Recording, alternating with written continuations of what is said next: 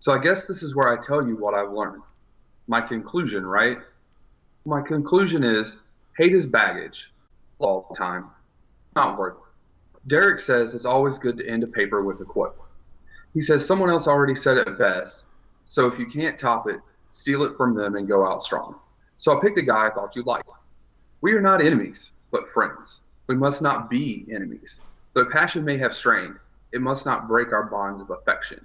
The mystic chords of memory will swell when again touched, as surely they will be, by the better angels of our nature. Interesting. Okay, so it's definitely somebody writing something that I guess the quote's coming from. First, it kind of sounded like maybe American History X. I know you are a big fan of that one. That's it. That's it? Yeah. Nice. It's been a long, long time since I've seen that, but something in there rang. Yeah, that one. So, very cool. Welcome to the Average Joe's Movie Clubcast. This is Justin. And this is Joey. And this is episode 12. And in tonight's episode, we'll be talking about director John Carpenter's In the Mouth of Madness from 1994 and Vincenzo Natali's sci-fi horror film Cube from 1997. It is October, so we had some horror movies in there, so we went ahead and slated those into the spots. But we'll also be telling you about another special Halloween episode we have coming up later in the show.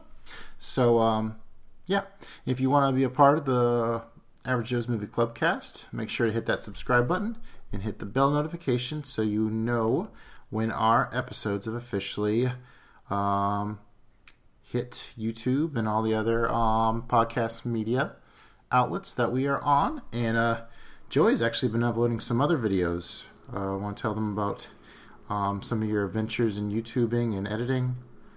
Oh, yes. So, I've got a couple other videos up. I got two unboxing videos, and I got a teaser little clip where I did the collaboration with Toxic Story, doing some gaming, and I'm still editing that clip down, because if you watch this on the live stream, it was about 2 hours and 20 minutes long. So it was pretty long. I'm just trying to edit it down, because I haven't really ever done any editing before, so it's been pretty interesting. I'm trying to just do it as a highlight clip and not have it be super long, but it may end up being a little bit longer, maybe around an hour, maybe a little bit less. We'll see what happens with that. Hopefully that will be soon. And so this is Thursday night we're recording. We're going to be doing another live stream on Sunday, which would be like the 20th, maybe 19th, if my math's right, somewhere in there. So be on the lookout for that too, hopefully. Now, I've never actually played Mario Maker. Do you actually design the levels for that, or is it like fan designs that you log into?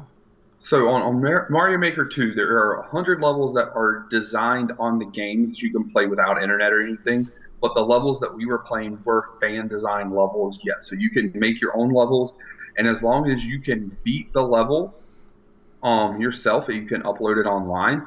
And we were playing some very, very hard levels, some expert levels and super expert levels. And then we were playing levels designed. We played one level by Grand Pooh Bear and another one by Barb, which are two of the best Mario players on the planet. They actually both have YouTube channels. Barb designed Grand Pooh World, which was based off of Super Mario World, for Pooh Bear to play.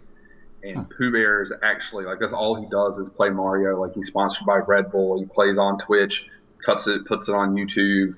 Like, that's all he does. He's a professional Mario player. So, interesting. Yeah. So that stuff was really hard, especially with like all of those guys having never played Mario. And, you know, me having just played like Mario World and stuff when I was younger, that was a really humbling experience because we sucked really badly.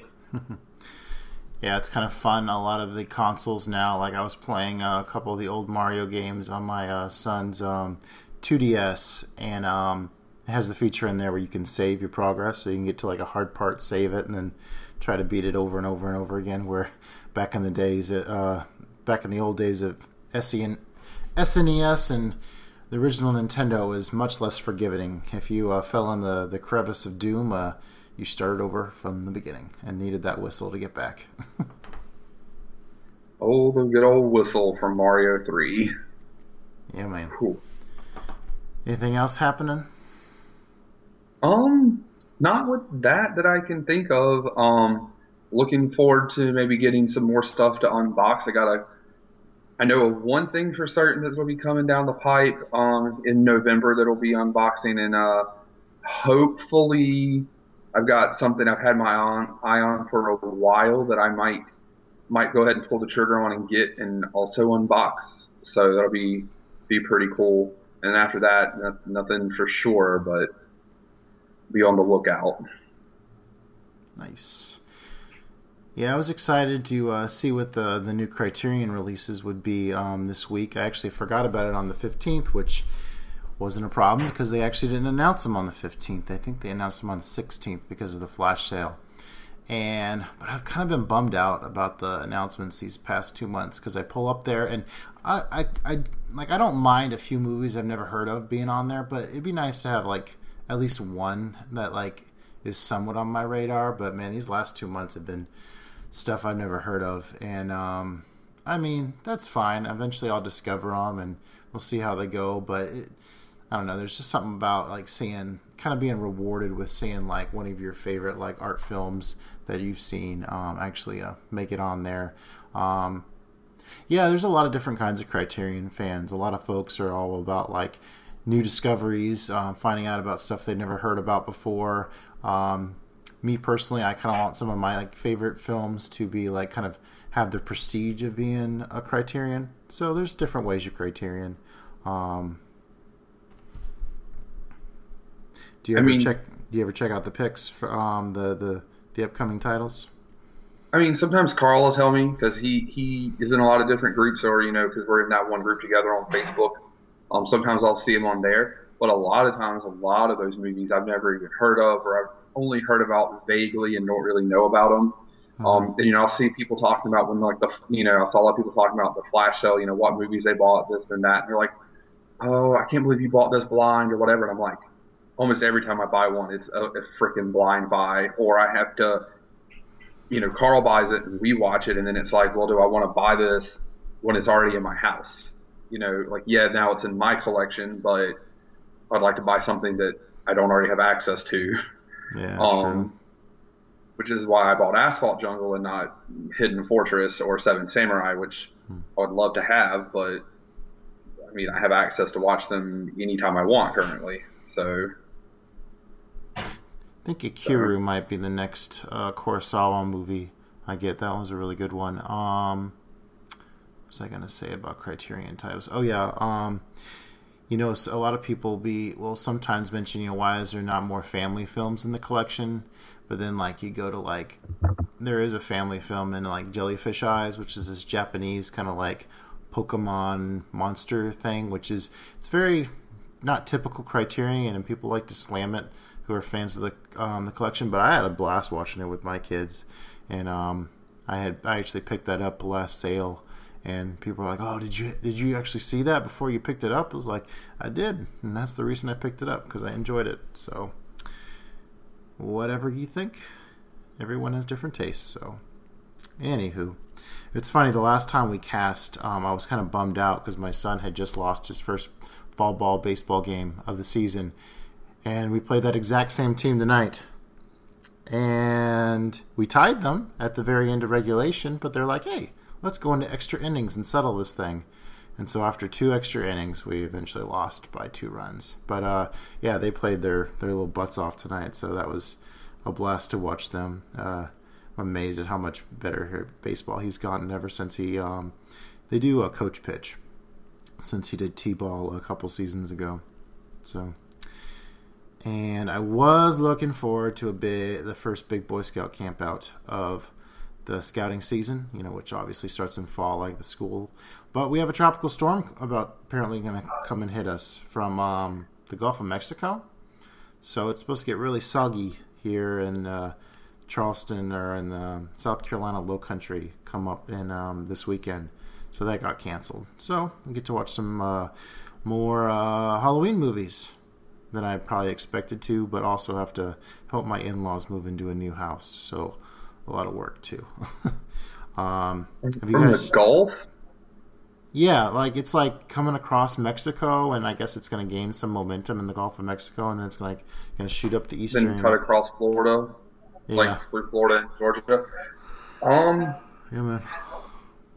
I haven't heard anything about that, but yeah, I think it's just like tropical storm winds and rain, so it's nothing too crazy. But yeah, it's going to make it a soggy weekend. Here in, fun. South Kakalaki. How is your? How many horror movies you're up to now for the month? 14. Nice. Yeah, I'm up to 19 myself. And we will actually be foregoing our like what we've been up to watching tonight because we're saving that all for our big Halloween movie watching ranked list that's coming up in our special episode coming up around Halloween. So make sure you stick around to the end of the show to find out what our feature movie for that episode will be. All right. And I think you said you had a viewer or a friend of the show question for us tonight, Joey? Yeah. So this is going to come from my friend Matt Langston, who and this is how small Florence is. So my friend Toxic, who I did the collaboration with, Matt did the artwork for his channel. So if you see any of his artwork, if you jump over to his channel to see any of the collaboration stuff or anything like that, he did his artwork. So oddly enough, there's that. But I don't know if this is a question so much, but he posed straight out on his Facebook page that RoboCop is a better franchise than Terminator. And it kind of, I responded in kind with, are you referring to RoboCop? Well, first it was just RoboCop is better than Terminator. And so I responded, do you mean RoboCop is better than Terminator or franchise to franchise? And he said both. And so it was just, and I was that's kind of a hot take, I think. And it just kind of got me thinking. But so we go into that a little bit. I got some thoughts on that. So that's, even though it's been a while since I've seen a lot of those movies, but still. So. I would say maybe if you were just comparing the original, like I think the original RoboCop's probably better than the original Terminator, but Terminator 2 itself is better than the entire RoboCop franchise. So that would be like my first impression there. Like RoboCop's real interesting movie to talk about since it is actually at Criterion, and there's actually a lot of interesting social commentary and like over-the-top gore in that movie that I didn't remember until I had rewatched it. I remember watching it as a kid and being like totally freaked out when like that chemical spills and like that guy like starts mutating and stuff. I thought that was totally bonkers. And then I don't remember anything from RoboCop 2. I remember seeing RoboCop 3 in the movie theater and having a good time with it. And then I think I saw the remake of RoboCop, and I thought that was like completely forgettable. But yeah, I mean, Terminator 2 Judgment Day is like the definition of like an action movie in terms of like how great it is, how emotional it is, how amazing a character arc and those characters are in that, and just.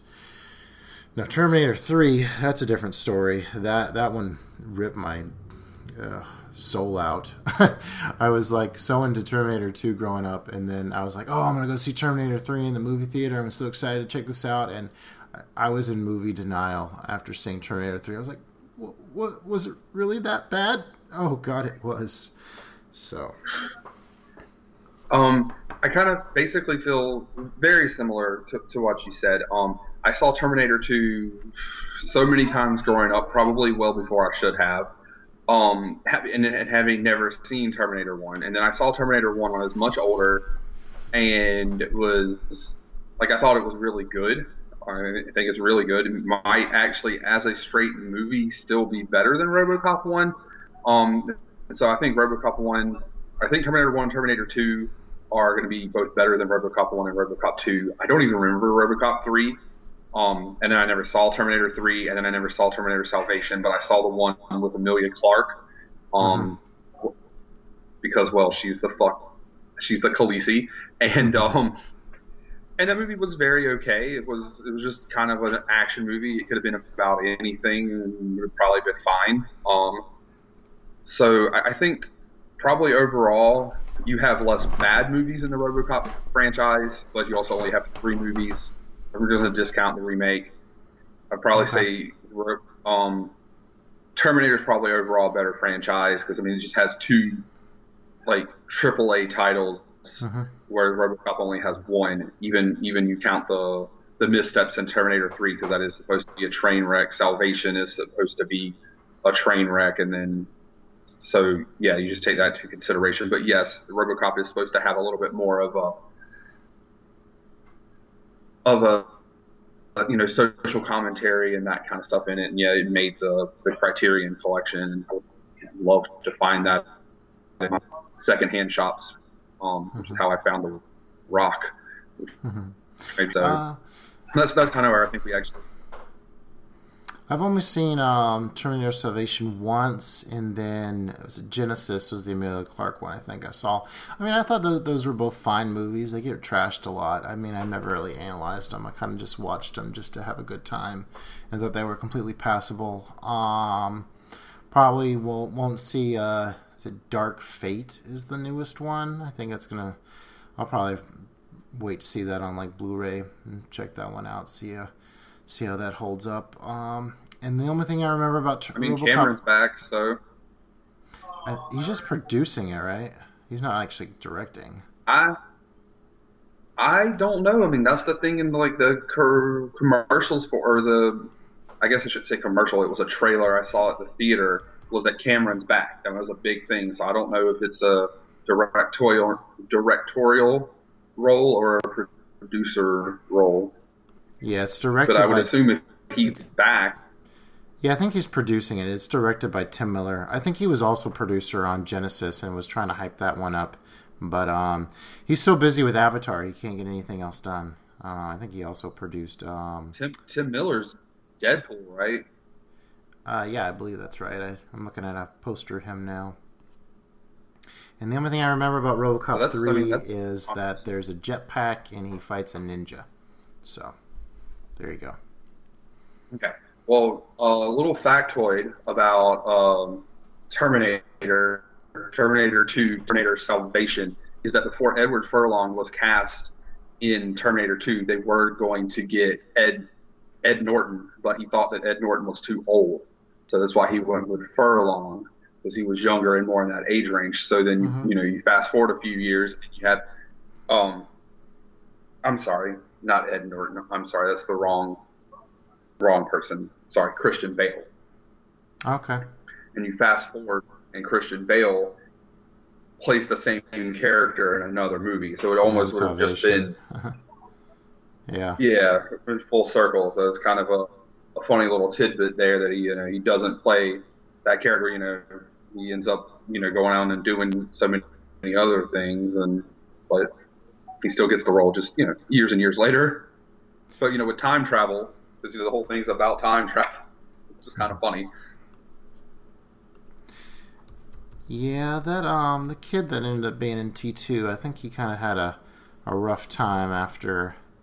Not sure it was right after that movie, but at some point I think he got in some different kind of trouble and don't see a lot of him anymore. Let me bring up that cast list, and I'm also thinking of his like a red-haired friend on Terminator 2 that I think was in that show, like Salute Your Shorts on Nickelodeon. Let me see. Maybe. I mean, the 90s was a wild time. Yeah, child actors. If I can actually... I mean, I don't think any of them went quite as crazy as Macaulay, so... Macaulay was in a lot more movies, though. Yeah, well, he hit Home Alone, and then he had The Good Son, and or was it Bad Son? And the Good My Son. Girl. Yep. Danny Cooksey, is that who I'm thinking of? Huh, he looks really young. Anyways, I'm getting way off track with trying to track down those actors. All right. Well, how about you want to get into the movie club pick? All right, let's go. All right, so tonight, Joey picked In the Mouth of Madness off my list, and that's a 1994 American horror film directed and scored by John Carpenter. The synopsis from IMDb: an insurance investor begins discovering that the impact a horror writer's books have on fans is more than inspirational. Okay. All right. And just to give you a little background on how I picked this movie, Joey. So when I was kind of scanning YouTube channels back a couple years ago, I ran into this guy's channel called Oliver Harper. Definitely recommend you checking him out. He has a lot of action movie reviews, but the interesting thing is he loves to edit. So he edits his own trailers of classic movies. And so he begins each review with his own take on a trailer. And then he talks about the background of the movie. And then he talks about the media. He'll go a lot into the soundtrack and the video game associated with that movie, and then talked about the movie itself. So he has kind of an interesting way he does things, but I had never heard of In the Mouth of Madness until he brought it up. And so that's how it came across my mind, and I definitely wanted to eventually check it out, and just kept putting it off, and then put it on the movie club list, so I would have to watch it at some point. And so now we're here. So, Joey, what were your initial thoughts on this one? Oh, man, this movie. All right, so Sam Neill was great as always. Just a year after Jurassic Park, right? Yes. He was great as always. Charlton Heston, his very small portion, yeah, it was great. I feel like they kind of wasted Charlton Heston. He didn't have a lot to do as the book, the head CEO or something. I don't know. Yeah, but this movie could have went to so many great places. Instead, it went to the bargain bin of a Barnes and Noble. Yeah. It was so I get what Mr. Carpenter was trying to do, okay, but I don't know if there wasn't a budget for this movie or what, because outside of Mr. Neal, I didn't think the actors were very good. His plot was a lot of interesting cameos in this one. Were real. It was all over the place and real bad. And a part of my review on Letterboxd said, overall, it was a clusterfuck of epic proportions where no one knew what in the hell was going on until it was basically over, and by then it was too late. I don't think it was that messy. I have my own reasons for not enjoying it that much, but continue. You rated it way higher than I did, both it and the Cube. But all right. You want me to set? It just wasn't enjoyable to watch. But how about that opening theme song? I mean, the opening theme with the metal, that was probably that might have been the best part. Honestly. Yeah, I was definitely enjoying that part. A fun factoid for you: you know what that song was supposed to be until they had to compose their own thing. Was it supposed to be Inner Sandman? It was. Yeah, because it sounded like that, and I was like, "Is this Metallica?" And then it was, "Oh wait, it's not." So yeah, that's not surprising. There's a lot, actually, a lot of YouTube videos that have conversations about this movie, and there's a ton of factoids. So hopefully I don't steal too many. And kind of one of the bottom line themes I've gotten from these videos are like people like love John Carpenter, and I think they like this movie. They like the premise of this movie, but they'll admit that there's issues with it. And I think so. I think there's a lot of In the Mouth of Madness apologists when I'm kind of like reading in between the lines. Let me go through into some of my thoughts on it and set up some pins, and maybe you can knock them down. So when I eventually write my Letterboxd review, it'll probably start something like a deliciously meta premise squandered by a hodgepodge of random ineffective scares. So we have Sam Neill, and who plays John Trent, who is like a savvy insurance fraud investigator. That's a very hip thing to be in a movie, not. So anyways, I guess it opens up and he is getting dragged into this insane asylum. And yeah, he's like cuckoo for Cocoa Puffs. And we're meant to be like, ooh, how did he get to this point? And so we flash back and see that he is a very cunning fraud investigator. And so he gets attacked by this like random guy with an axe who's apparently supposed to be a book agent, a book writer's agent, which he's this like big hulk of a guy. I mean, very believable as an axe-wielding killer, but maybe not an agent. And I remember that sets the course to where he ends up at the company, and so he learns that this what is the name of the writer? It's something Cane, right? Sutter Cane? Isn't it Sutter Cane? Yeah. And so they let him know that he's gone missing, and so, like, I guess to do some... He does his whole investigator thing and reads all the books. And I thought one of the most confusing parts of the movie is, like, how he...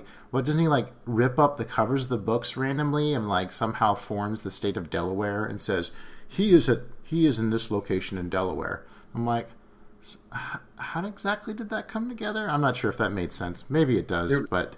There was something that he saw, because he was like... He kept having this flashback or something where he was walking down the alley where he saw the cop beating up the guy, and there was posters, and there was something on each one of those posters, and I guess he saw it on the cover of the book or something. There was something like that was supposed to be what set that up, but it didn't make really any sense. And so, yeah, he decides, I think the name of the town's like Hobbs End, which I guess is supposed to be like fictional, based on the works of this author. And so him and the book editor get sent to go find him.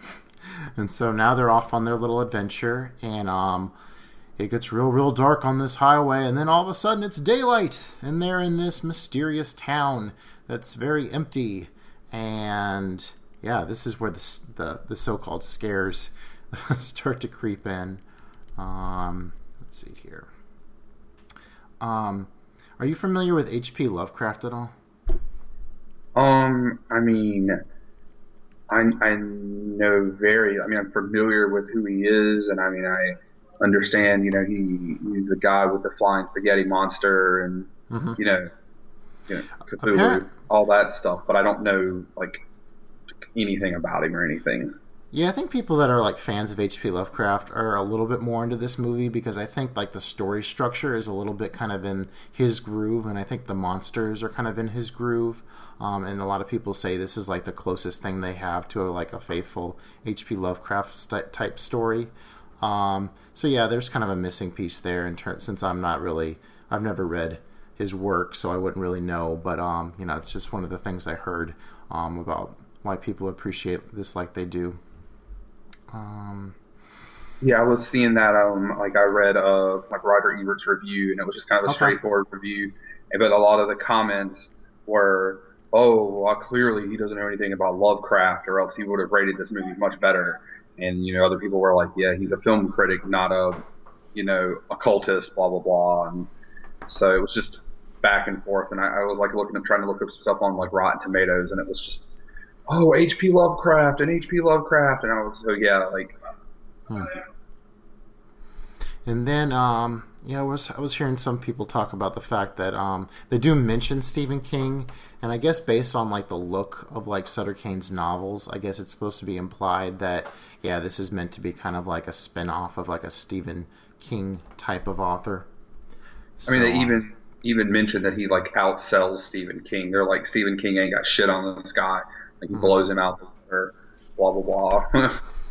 And then they mention, like, his weak-minded readers are, like, lured into thinking that his writing is actually coming true, which, I don't know, I felt that was kind of a throwaway line. I mean, we'll get into kind of what the gimmick of the story is coming up here pretty soon. Yep, so they end up in Hobbs End, and like I had mentioned, there's like a bunch of scares. Were there actually, before we go into like maybe some bashing of what didn't work, are there any scares you actually did like? Any scares?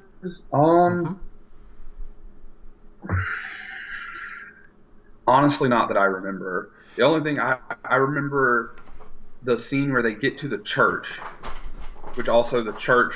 Everything it's very Russian looking. Church. This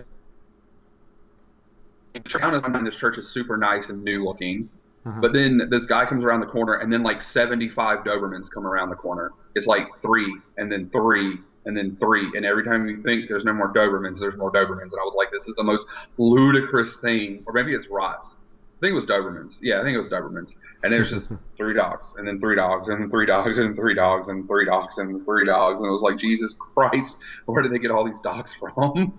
Huh. I thought some of the scares I did think were effective were he keeps looking into that one painting, and it keeps like shifting, like what's in the painting. I thought that was pretty neat. And then there's a scene where there's these like tentacle-looking things that are like kind of like wiggling around up underneath a door, and that reminded me a little bit of what he did in The Thing, and so I kind of appreciated that. But in terms of scares, I thought that was probably some of the most interesting stuff. You want to go first with some scares that didn't work? Like, honestly, besides the dogs, I thought the line where he said something about I've got, like, one of the most memorable things, what even scares, where he's got more readers than Jesus or something. Like, but I don't even really remember there being scares. Like, I was so bored and out of this movie by the time we got to the part where there was supposed to be scares. Interesting. Yeah. Yeah. So, yeah, it was... Like I said, kind of my takeaway was, I guess they were kind of like doing a homage to like pulp horror novels. So you see like these huge monsters at one point, I think in the church, they're kind of like shrouded in darkness. Like, I've heard a lot of people be like, oh, these are such cool designs, but you barely see them. You have like the scary like villagers that like show up and are doing all this crazy stuff, and a lot of this it just seemed like random like elements of other novels all of a sudden inserted in. And the reason I didn't find them very scary or interesting is the fact that there was like nothing behind them. He would just like come across, and all of a sudden he would see all these like kids in a field, and you're like, oh, there's the children of the corn. Why are they there? Why is this scary? Well, I don't know. We're going to move on and show you something else now. I thought the crosses all over the place, that was actually one of the big things that like got me interested in seeing this in the first place, is some of the covers of this movie show like Sam Neill with all the crosses on his face. It's a cool visual, but number one, he was given one crown to do all those crosses, which, I mean, I don't typically complain about plot holes, but come on, one crown to do all that.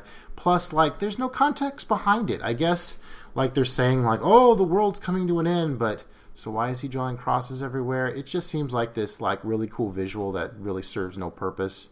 The axe attacks, I mean, that's pretty typical slasher stuff. The innkeeper acting kind of squirrely, that was okay.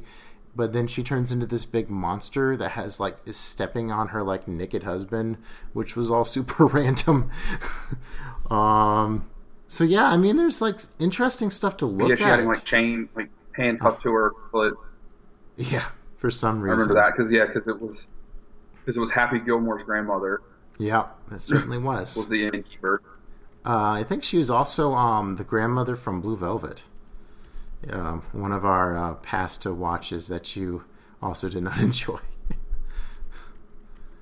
Hey, so yeah, so you have all these like pulp horror. The movie just kept going back. It would show you one thing and then like it would show the same thing like over and over like really quickly, and it was just really, I don't want to say disorienting, but it was just, it seemed pointless that it was showing the same thing. Like it wouldn't show the same thing from, like some movies will show you something and it'll show you the same thing from another angle and another angle, so you see from different perspectives. And this would show you like literally the same thing, and it was just very, it's kind of like, what the hell, why? I also asked myself the whole movie, like, why? So yeah, after not really being impressed with like the scares that they were like throwing at us, I think the movie really kind of lost me whenever we get like this scene of him like driving and ending up back in the town like at least 3 times. I was just like, oh, come on, get on with it. This is getting kind of obnoxious. I was not into that at all. With his grand trying to escape from Hobbs End. Then he goes and talks to the author, who's played by, let me look up that real quick. That is, of course, like Hurin Puchnow. Yeah, he's a pretty good actor. I mean, he kind of definitely sells it as this kind of like creepy guy, but I thought it was pretty interesting when he finally ran into the Sutter Cane author guy in like the church, and he's like kind of giving his like grand like spiel of what's going on. And I don't know, I saw some things about, you know, a lot of people have trouble understanding what's going on in this movie, but I thought it was fairly straightforward with how Trent is, you know, he's the main character in this new novel, and it's come to life around him. Yeah, I didn't think that was, I mean, I was kind of getting annoyed that he wasn't figuring it out for himself faster as he tried to escape this town over and over and over again to no avail. So did you notice any cameos in here? I'll be 100% honest with you, no. I the only people that I think I knew was Happy Gilmore's mother, Charlton Heston, and Sam Neill. I 1,000% was so out of this movie. And then we got a time when I got to the end and thought the end was also stupid, was just glad this movie was over.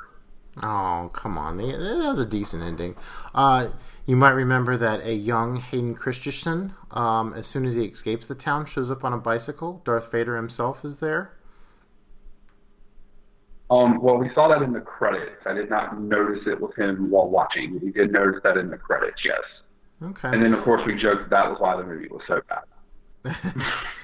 Then you have Wilhelm von Homburg, who is Vigo the Carpathian from Ghostbusters 2, who is one of the angry villagers that he actually has a few lines with Sam Neill at one point, and he stands out like a sore thumb, but it's very interesting to see because he's Vigo.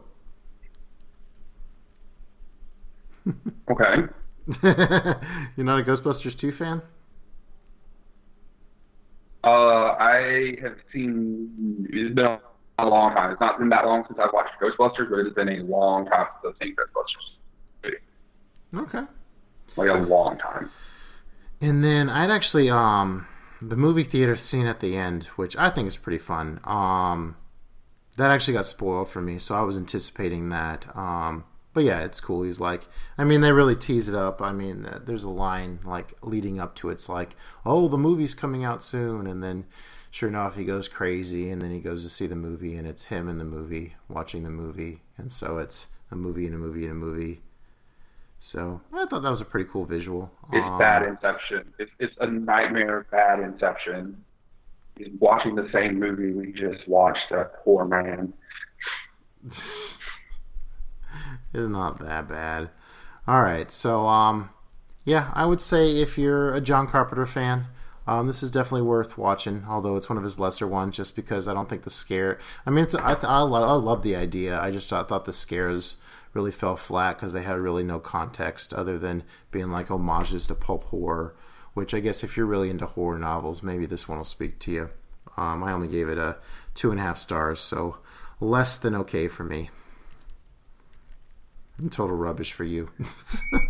If you like John Carpenter... Stay away from this dumpster fire. I gave it 1.5 stars, and that might have been generous. I don't know. I think I've heard Ghost of Mars is worse. Never seen it. I've heard, but I've never seen that. So just stick to Escape from New York and The Thing, and you'll be A-okay. That's a funny John Carpenter story. Is my first John Carpenter movie is probably Big Trouble in Little China, but I do. Oh, you can stick to that one too. You can see great. I remember watching Escape from L.A. when it first came out on home video and having a good time with it. And everyone's like, "Oh, but Escape from New York is so great," and so I checked that out, and it seemed really dated to me. So I need to probably revisit that one, see if that one is. From a more refined palette, dated, if that's. But mm-hmm. And of course, The Thing is obviously his best one, and then obviously Halloween, and you gotta love his soundtracks. So, all right, so hopefully you'll have more fun talking about the next one. I hope, even though I don't think you liked it either. Joey, do you want to tee up our challenge movie for this week? All right. So Justin challenged me to watch The Cube. Cube is 97 Canadian independent fiction and co-written by Vincenzo Natali, a product of the Canadian Film Center's first feature project. Nicole DeBoer, Nikki Gadingio, David Hewlett, Andrew Miller, Julian Richlings, Wayne Robinson, and Maurice Dean Wentz star as individuals trapped in the titular cube as they cross industrialized cube-shaped rooms, some rigged with various traps designed to kill. Cube has gained notoriety and a cult following for its surreal atmosphere and Kafkaesque. I cannot pronounce that. Kafkaesque? Oh, are you talking about setting and concept of it? You're talking about the philosopher Nietzsche, is that Nietzsche or is that what you're talking about? Or Kafka? Kafkaesque. That's what you're talking about. Kafkaesque. There we go. Yeah, okay. Kafkaesque setting and concept of industrial cube-shaped rooms. The film received generally positive reviews and was followed by 2 sequels. A remake currently on hold is in development at Lionsgate. So this movie, I will have slightly more positive things to say about. But overall, I also did not enjoy this movie. But this movie looked like it was a straight to sci-fi movie. I mean, it did, brother. Straight to Nicole DeBoer was great. Straight to sci-fi. Oh, you mean straight to video? It was made for sci-fi. As in the cable channel. Oh, okay. Yeah. It's also a genre. But Nicole DeBoer, she was great as fake. Yes, but sci-fi is a channel. Sorry, straight for the sci-fi channel. I apologize. That is my mistake. Okay. But again, Nicole DeBoer was great as fake ass Emma Stone. Before Emma Stone. So there was that. I did like the premise. Yeah, she was well before Emma Stone. But I had to go and look that up because I was like, Emma Stone's way too young to be in this movie. Like way too. Yeah. Okay, that is correct. I like the premise of what it was trying to do. I like the concept and all of that. Hey, people are trapped in here; they have to get out. The rooms are trapped, and how they had to try to figure that out, and how it was. Oh, we think it's this, and oh, we think it's this, and how it looked like we're going to do. This person has this role. This person has this role. This person has this role, except for they never explained how we got this person with this role, this person, why these people with these roles. No, they just left all of that. When they explained how the cube came to be, it was real thin, just skipped over it. And I felt like that would have been super interesting as to why they were there. And they just left all of that, and they were like, because nope, it doesn't matter. It does that. None of that matters. It does matter. No, it doesn't. It does matter. When you have... Explain to me what's going on. Go ahead, sorry. You have a movie with that shitty of a fucking ending, you need to give me some reason to care about them. They're dying in a cube? That's not enough? Yeah, they did die. And almost all the characters were horrible. And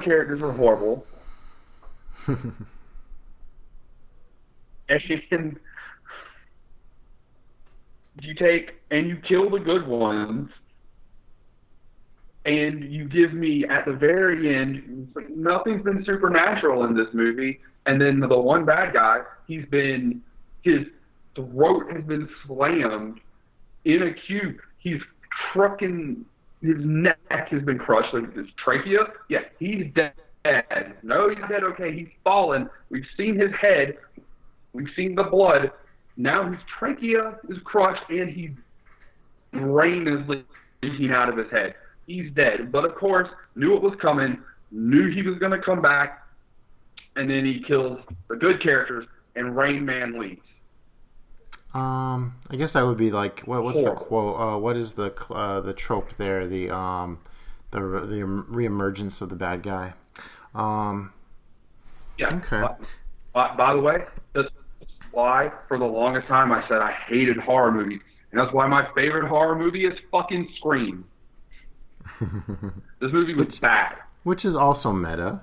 No, there's parts of this movie that are bad. I would say no.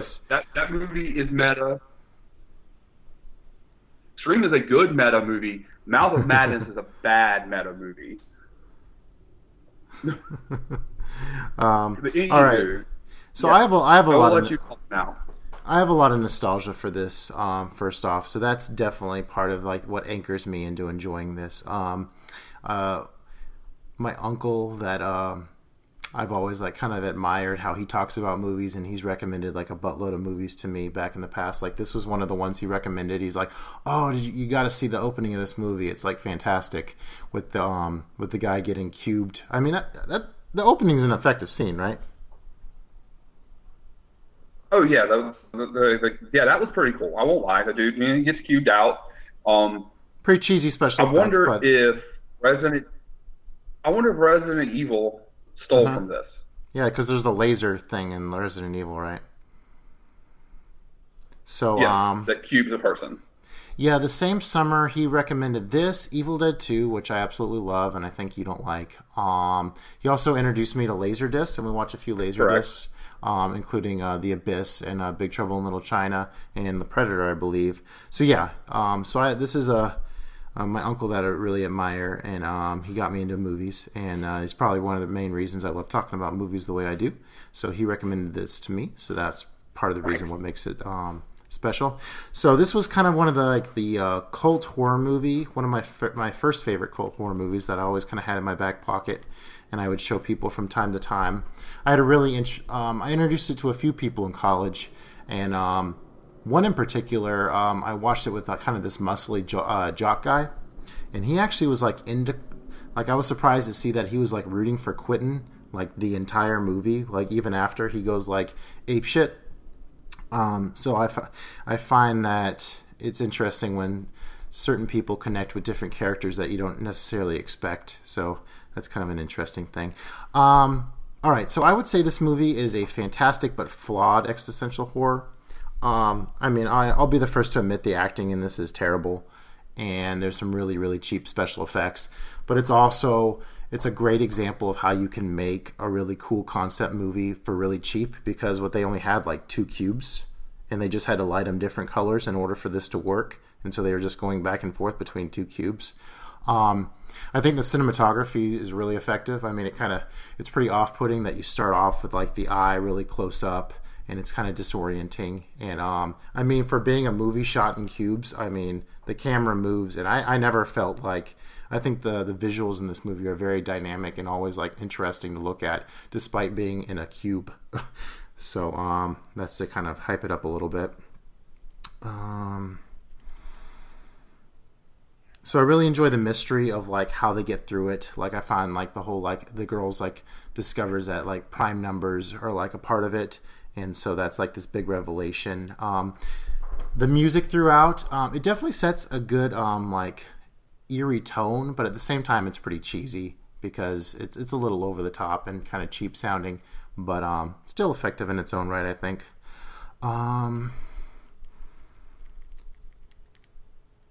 Let's see. So let's get into the characters some. So we have... Oh, did you notice any little coincidence? Like, did you look at the character names at all? Or do you remember them? There was Clinton. There was Levin, which is Levin. So you have like... Levin without a G. Levin Worth, prison. Sam Quinton, prison. So there's like...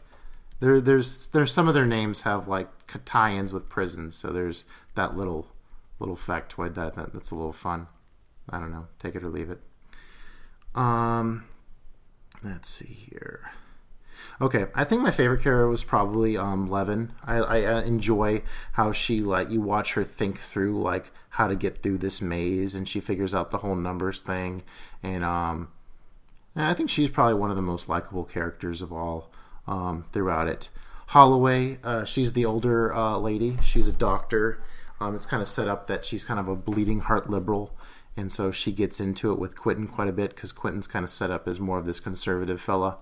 And like Holloway's like compassion really comes out when they run into the mentally handicapped guy, because everybody thinks he's just a total hindrance, but she's, you know, like, you know, trying to support him and, you know, saying, you know, he matters too. And so I really enjoy the aspect that like all these characters are kind of like this microcosm of society, like all thrown into the cube. And as like the days draw on and they get hungrier and thirstier, like they start to really like fall apart. I've always really enjoyed the whole like sucking on a button thing to keep the saliva flowing. I've always remembered that for some reason. So every time I ever... I've gotten like in a situation where I was like really thirsty, I would like, I don't think I've necessarily had a button to suck on, but like I've gotten that premise. So that's kind of stuck with me. And then you have, do you recall what Worth's favorite possession was?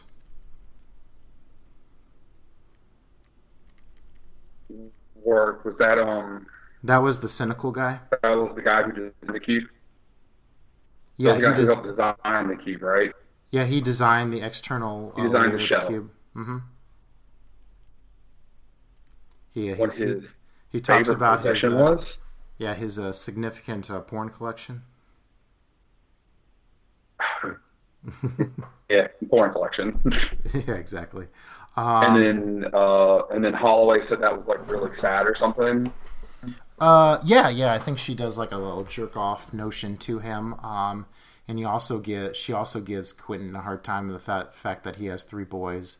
Like that's his fault, just as it's not my fault that I have 3 boys. My poor wife. Anyways, I digress. Oh yeah, no, Quentin, you want to talk about like a character like made for people to hate. That is a man made for you to hate as it continues on, because at first it's he's the alpha, he's taking control, he's leading the charge, and then it's he just goes off the deep end. Cool. Yeah, I kind of forgot that he was set up as like the main character, because he's like kind of the first one that we see, that we start following, and you know, he definitely has like the leadership role. But yeah, he totally becomes a hinge. The first... Right. It's like the first 5 minutes is Ren, and then... I think we follow Quentin, and Quentin runs into Ren. And then, yeah, Ren's like, oh, you know, I'm so smart. I've escaped all these prisons. And then, poof, there he goes. Did you have a favorite trap?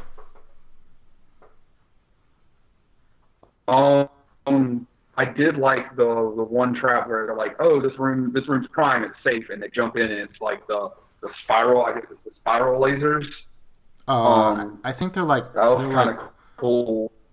I think they're metal like threads, so like they cut through people kind of thing.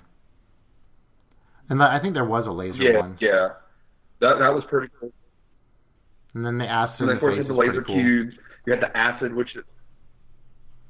Yeah, it was some really strong acid, because I ate through his entire face and half his skull in 5 seconds. Yeah. Yeah, I mean, there were lots of... There were good things. Like I said, and you were talking about, the premise, and, how it was a microcosm of society, before I went off on my tangent of all the things I disliked. There were good things in this movie. There were just so many other things I just disliked that it just kind of overshadowed it. So, fortunately. And so with Wirth, even though he's kind of this cynical, miserable guy that's talking about how awful and boring his life is the whole time, I still found him pretty interesting. I guess I like his little speech on philosophy that he recites at one point, where he's going on about how there's no master plan. This whole thing was just a bunch of guys that got some designs and worked individually on it for a paycheck, and that was all that was to them. It didn't matter. And so that's kind of saying, you don't really matter in life. So I thought it was interesting to hear those kind of things. Now, it's an interesting conversation, I think, is that this movie's talking about a lot of existential concepts, but it doesn't really back it up with good acting. So is it trying to be better than it is? Is it pretentious? And no, I don't think so. I really enjoy what it kind of has to say in terms of these things. I like to think about those kind of concepts, and it just does not back it up with the performances at all, unfortunately. It really... That would have been having a decent cast in this movie could have really taken it another way. But at the same time, you have these no-name actors, and maybe a part of that makes it more believable, because you don't know who these people are. You're kind of discovering them unwind for before our eyes. And Joey's like, no, they were all awful. I hated them. I mean, yes. No, I mean, some of them, they were fine. The dude playing Quentin, he made me fucking hate him. So, that's good on him. Yeah. So, a lot of my issue is so, and maybe it's just more of kind of, I guess, how they do a lot of movies now where, all right, so they tell us that Levin is a student, and then all of a sudden it's not just she's a student, she's a math genius. Mm-hmm. Because she's doing all this math stuff in her head, but there's never any explanation, there's never any flashback or cutscene to her doing any schoolwork or any development of it. She's just a student.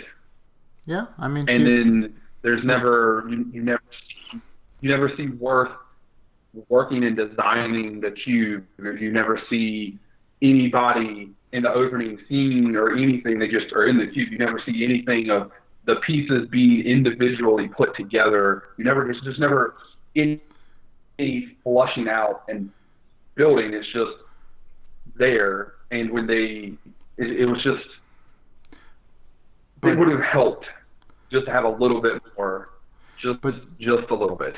But don't you think that being trapped in the cube the entire time and not seeing outside really kind of adds to the mystery of, what is on the outside to begin with? Because we have no idea.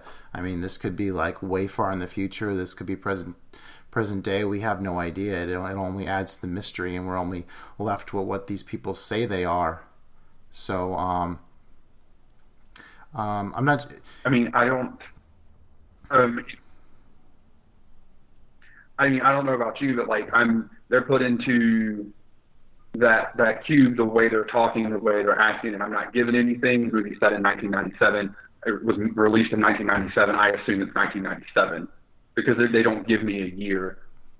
Yeah, but it's pretty futuristic technology. So,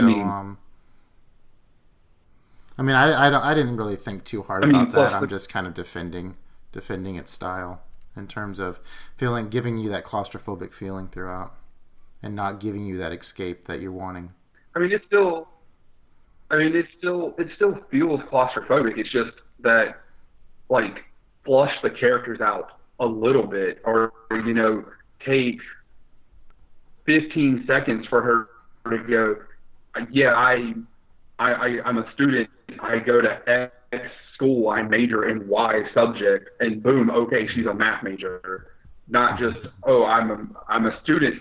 Oh, you're the student. This is your role. Like, but I'm a student to be. I study frickin' movies. I'm frickin' Dawson, and I want to fucking suck off frickin' all the directors, like Spielberg specifically in that reference. But like, not.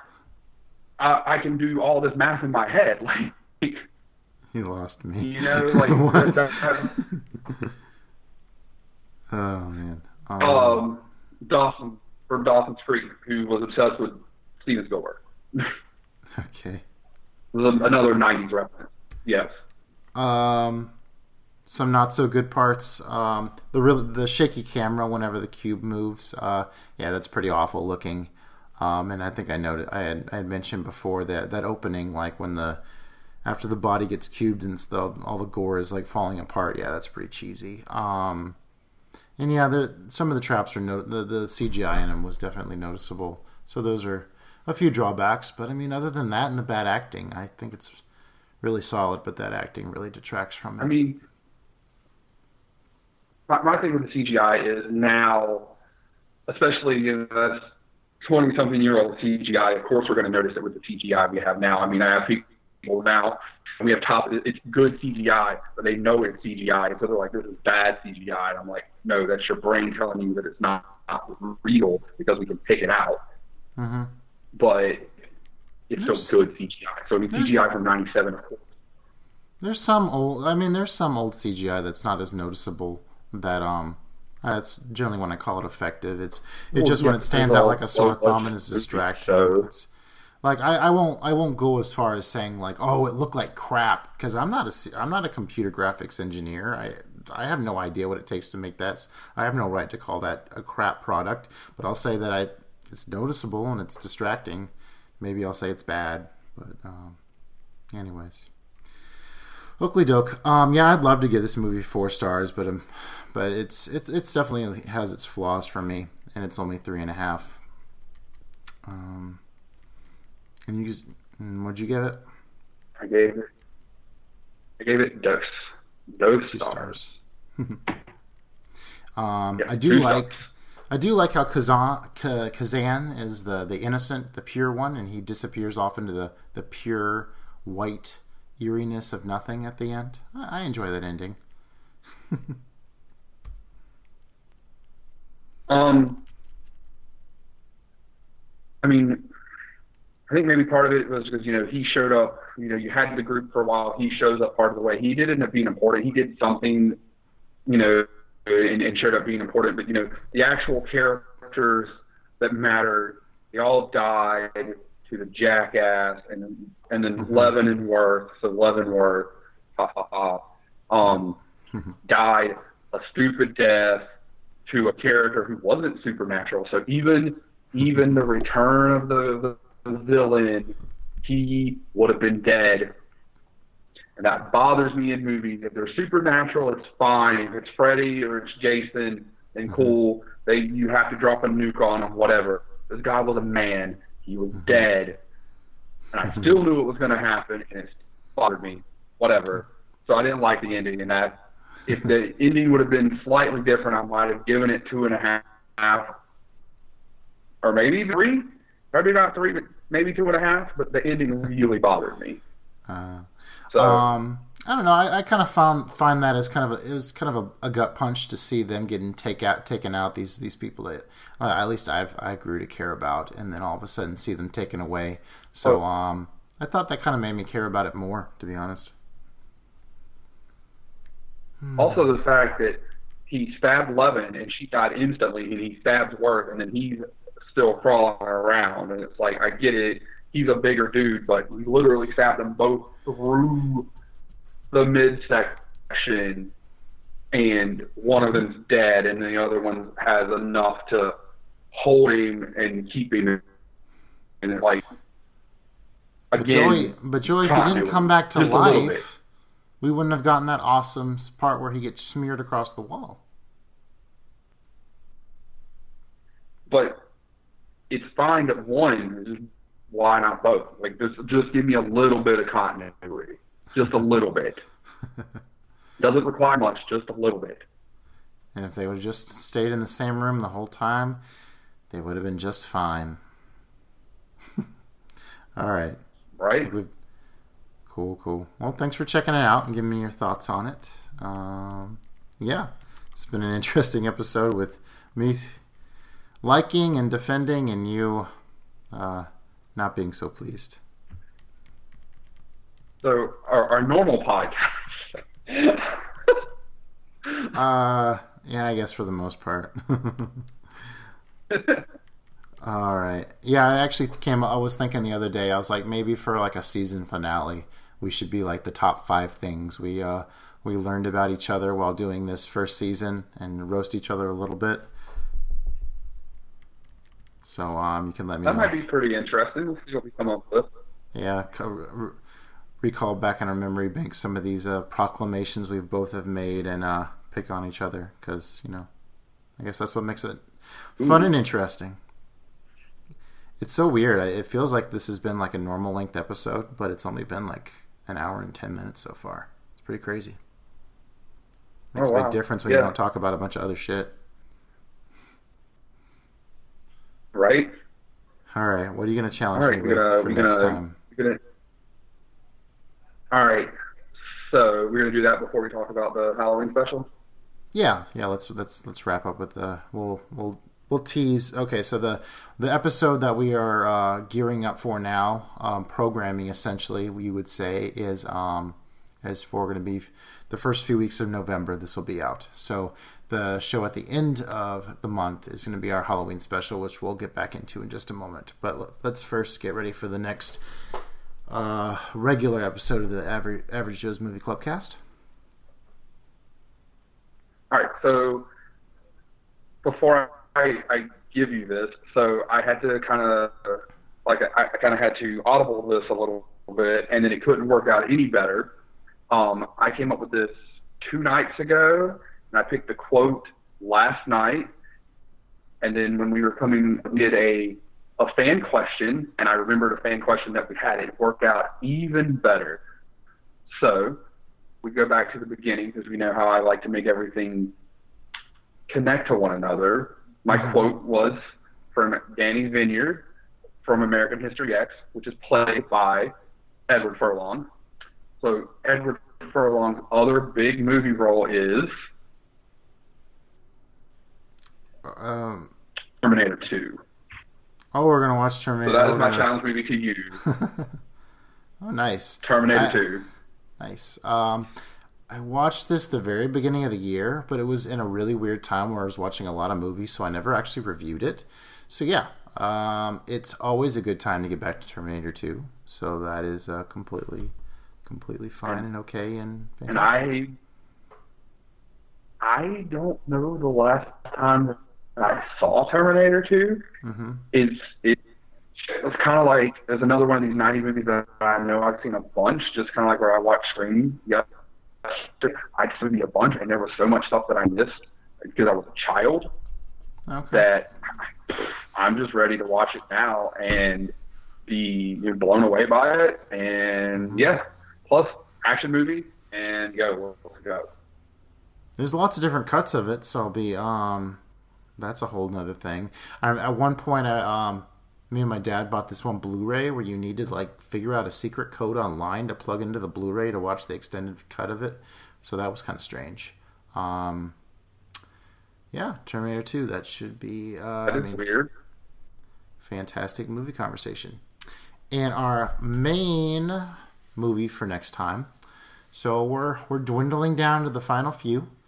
And so as you know, 2 of your picks are ones that I've seen couple times in the last couple years and I really love, and one is one I saw last year and I thought it was just okay.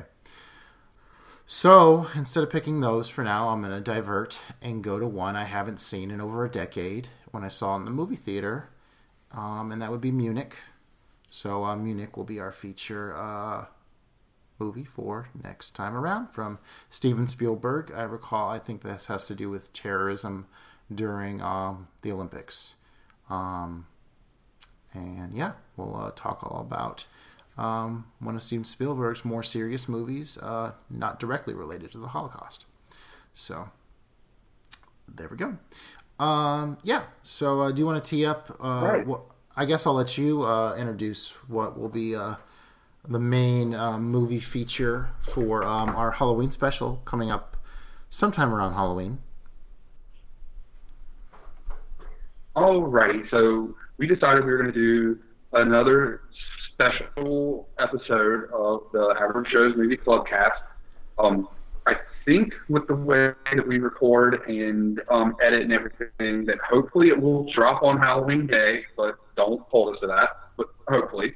And we're going to watch the OG, Accept No Invitations, Halloween. So I think by John Carpenter, but you don't like John Carpenter. You don't like John Carpenter, Joey.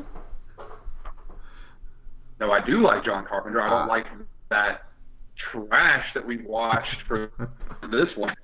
Because I like the other John Carpenter movies we talked about in this podcast. But we're gonna watch that one. If I've seen the original, it's been so long that I don't remember it. I saw the 2018 sequel that was really good. I saw the Rob Zombie remake, which was also really good. And when I was younger, I definitely saw H2O and I saw Resurrection, but I don't really remember them. So I'm looking forward to that. And I believe that the other big thing we're going to do is we're going to count down and talk about all the other movies, that horror movies we have watched this month, which is basically kind of do a good, the bad, and the ugly of all the horror movies. Yep. Which start with the total trash kind of and go with the very best. Yeah, and you jumped ahead of me, so you've gotten ahead of me. But I've spent a lot of time trying to work on this video, which hopefully I'll have out soon. So hopefully we'll be at kind of an evenish number together. What's the next horror movie you got on your list to watch? I mean, we're kind of close to it. I've got a couple of them on the Criterion that I'm hopefully going to try to watch soon. Maybe I'll try to get one in tomorrow night. Just really all depends on what my roommate's doing. Because all the ones I have left on my list, like on my main list, are ones he also wants to watch. And since he owns some of the movie, kind of in poor taste to watch movies that he owns without him that he's not seen. So, but Phantom Carriage, The Lure, Vampire. There's one I am omitting. I cannot remember. Rosemary's Baby. It's all of those. American Werewolf in London. I think maybe Monday or Tuesday we're gonna go try to do Zombieland Double Tap. And I want to see A Quiet Place, and I want to see The Witch. Are all ones I've had on my list for a long time. So okay, I'd be interested to hear what you think of The Witch. That's a kind of an artsy but good one. After this episode, hopefully I'll be awake enough to watch all of Cabin in the Woods, and I'm hoping to rewatch not The Conjuring, The Others with Nicole Kidman this weekend sometime. So that's on my immediate radar. We'll see how those fall. Right on. All right. So thanks so much, everyone, for following our show. We got a few new subscribers on YouTube, so that's great to see. If you have any questions, please let us know. And if you want to join the movie club, just hit that subscribe button. And what's the best way to get in touch with us, Joey? The email is at theaveragejoesmovieclubcast.com. At gmail.com, right? Or you can also leave it. What did I say? You left out the Gmail part. Yes, it's gmail.com. Oh, Jesus Christ. Somebody needs a nap, or maybe just bed in general. Okay, yeah. It's at gmail.com. Yes, I have, I do need to go to sleep, but I do have to work in the morning. But yes, the gmail.com people, not just at .com, because that won't get you anywhere. You can also just comment on below at, you know, at the bottom of our videos.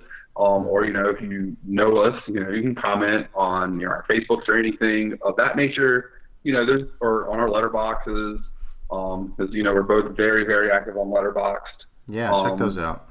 Follow us. Don't unfollow us, because that's a jerk move. Yeah, please follow us. If you follow us, we will follow you back. And follow me. Don't follow Justin. I'm just kidding. But Justin has way more followers than me. Yeah, I suppose if someone listens to the show all the way to the end, they get the right to hear us cut up a little bit. All right, with that being said, well, this will be a little bit less time, so you know, good on them.